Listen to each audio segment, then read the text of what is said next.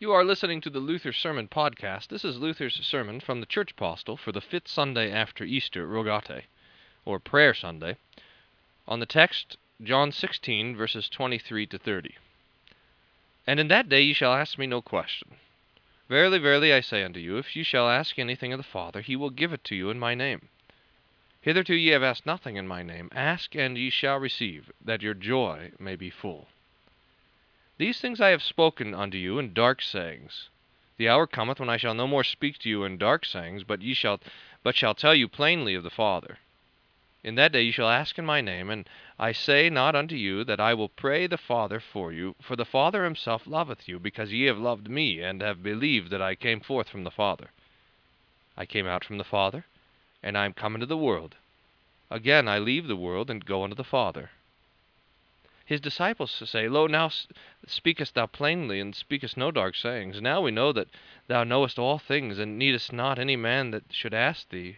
By this we believe that thou camest forth from God. Amen. The Sermon. We are accustomed to read today's Gospel on this Sunday because it treats of prayer, and this week is called Rogation, Supplication Week, in which we give ourselves to prayer and to processions with crosses. Those who first instituted it no doubt meant well, but it has proven to work harm.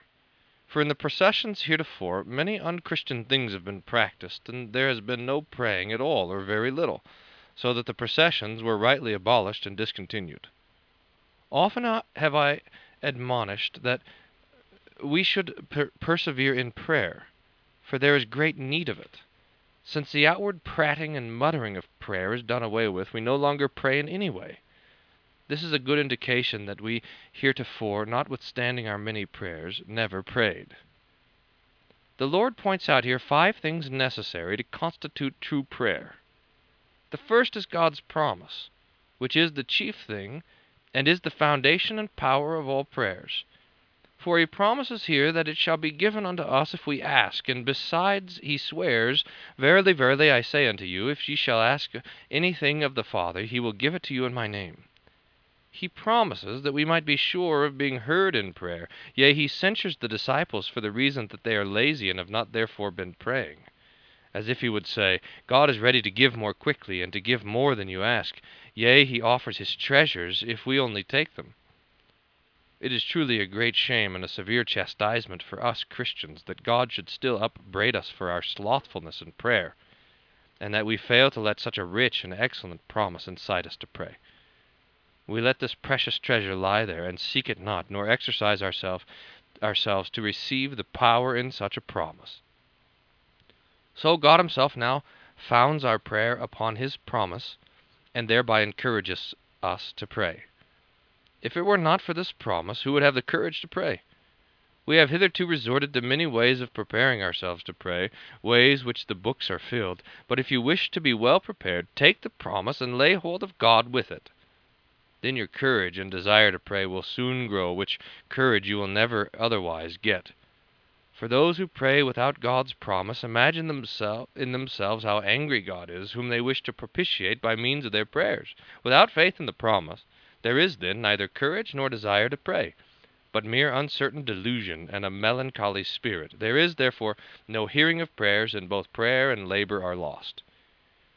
By these words Christ now chastises the unbelief of those who, by reason of their foolish worship, consider themselves unworthy to pray, and gauge the worthiness of their prayer according to themselves and their own ability, and not according to the promise of God. There is, then, to be sure, nothing but unworthiness. However, you should, by all means, be conscious of your own unworthiness, taking confidence not from your own doings, but from the promise of God, and be so completely conscious that if you were all alone and no one else in the world prayed, you would nevertheless pray because of this promise. For you can point to me to no true saint who prayed, depending upon his own worthiness, and who did not rely upon God's promises, be he Peter, Paul, Mary, Elijah, or anyone else. All of them have been unworthy. I would not give a nickel for all the prayers of a saint if he prayed because of his own worthiness. The second requisite of true prayer, following that of God's promise, is faith. That we believe the promise is true, and do not doubt that God will give what he promises. For the words of the promise require faith. But faith is a firm, undoubting confidence in God's promise that it is true, as James says. But if any of you lacketh wisdom, let him ask of God, who giveth to all liberally, and upbraideth not, and it shall be given to him. But let him ask in faith, not nothing doubting. For he that doubteth is like a surge of the sea, driven by the wind and tossed. For let not that man think that he shall receive anything from the Lord. James 1 5 7. Moreover, he who doubts and yet prays tempts God, for he doubts in respect to God's will and grace. Therefore his prayer is nothing, and he gropes after God like the blind for the wall. John also speaks of this assurance of faith in 1 John 5 14 and 15. And this is the boldness which we have toward him, that if we ask anything according to his will, he heareth. And if we know that he heareth us whatsoever we ask, we know that we have the petitions which we asked of him. John describes with these words how a truly believing heart is disposed in prayer, namely, that it is concerned about nothing else than that its prayer be heard, knowing that it has even then obtained its petition. That is also true. Such faith and definite assurance, however, the Holy Spirit must impart. Therefore, without the Holy Spirit, surely no prayer will be offered. Try it now and pray thus, when you will taste the sweetness of God's promise. What courage and consolation of heart it awakens to pray for all things. It matters not how great and high the petitions may be. Elijah was a man of like passions with ourselves, yet when he prayed, it did not rain for three years and six months, and when he again prayed, it rained. 1 Kings 17.1 and 18.45. Notice here you see a single man prays, and by his prayer he is Lord of the clouds of heaven and earth. So God lets us see what power and influence a true prayer has, namely, that nothing is impossible for it to do. Let everyone now ask his heart how often he has prayed during his whole life. Singing psalms and saying the Lord's Prayer is not called praying. These are instituted for children and untutored people as exercises, to make them athletes in the Scriptures. Your prayer, however, no one but yourself sees and feels in your heart, and you will truly know it when it hits the mark. The third requisite of true prayer is that one must name definitely something that he brings to God or for which he prays as for strong faith, for love, for peace, and for the comfort of his neighbor. One must actually set forth the petitions, just as the Lord's Prayer presents seven petitions. This is what Christ means by the words, If ye shall ask anything of the Father. Anything, that is, whatever you are in need of. Besides, he himself interprets this anything and says, That your joy may be made full. That is, pray for all things you need until you have acquired even all and your joy is made full, and his prayer will first be fully answered on the day of judgment. The fourth element in true prayer is that we must desire or wish that the petition be granted, which is nothing but asking. As Christ says, ask. Others had called this ascensum mentis in Deum, when the soul ascends to God and desires something from Him, and sighs from its depths, saying, Oh, that I had this or that. Such sighing St. Paul praises in Romans 2.26. It is an intercession of the Spirit that cannot be uttered. That is, the mouth wants to, but cannot speak as rapidly and strongly as the heart desires. The yearning is greater than any words and thoughts. Hence it is also that man himself does not feel how deep his sighing or desire is. When Zacchaeus sought to see the Lord, he himself did not feel how strongly his heart wished that Christ might speak with him and come into his house. However, when his desire was fulfilled, he was very happy, for he had succeeded according to all his wishes and prayers. He had received more than he had dared ask by word of mouth or desire. Luke 19:2 and following. Moses likewise cried, so that God spake to him, Wherefore criest thou unto me? Exodus 14:15. And yet his mouth kept silent, but his heart in its extreme extremity sighed deeply, and that was called crying unto God. In like manner St. Paul writes to the Ephesians, God is able to do exceedingly abundantly above all that we ask or think. Ephesians 3:20. Now, temptation, anxiety, and trouble induce this sighing. They teach us what true sighing is. The fifth requisite of true prayer is that we ask in the name of Christ. There is nothing more than that we come before God in the faith of Christ and comfort ourselves with the sure confidence that He is our mediator, through whom all things are given to us, without whom we merit nothing but wrath and disgrace, as Paul says to the Romans, through whom we also had have had our access by faith into this grace wherein we stand, and we rejoice in hope of the glory of God. Romans 5 2. It is praying aright in Christ's name when we thus trust in Him that we will be received and heard for His sake, and not for our own sake. Those, however, who pray in their own name, who presume that God will hear or regard them, because they say so many, such long, such devout, such godly prayers, will merit and obtain nothing but wrath and disgrace, for they wish to be people whom God should regard without a mediator. To them Christ here is of no consideration, nor is he of any service we observe that all five requirements of prayer may be compiled within the heart without any utterance of the mouth. The oral part of prayer is really not to be despised, but it is necessary to kindle and encourage prayer inwardly in the heart. The additional conditions, however, of which I have written enough elsewhere, should and must be omitted that we specify to God the time, person, place, and the measure. We must leave all that to His own free will, and cling only to asking. We must not doubt that the prayer is heard and that we petition that what we petitioned is already ordered, that it will be given as certainly as if we already had it. This is pleasing to God, and he will do here as he promises. Ask, and ye shall receive. Those, however, who set the time, place, and measure, tempt God, and believe not that they are heard or that they have obtained what they asked. Therefore they also receive nothing. The gospel lesson continues Hitherto ye have asked nothing in my name. It may be that they knew as yet nothing of such prayer, and of this name. Besides, they felt no need that urged them to pray in this name. They imagined that so long as Christ was with them, they needed nothing and had enough of everything. But now that he is to separate from them and leave them, trouble immediately comes, and they will have enough reason to move them to pray. These things I have spoken to you in parables or dark sayings. When Jesus says these things, he means that which he had just spoken before A little while, and you behold me not, a little while, and you shall see me, and because I go to the Father, also the parable of the woman in travail.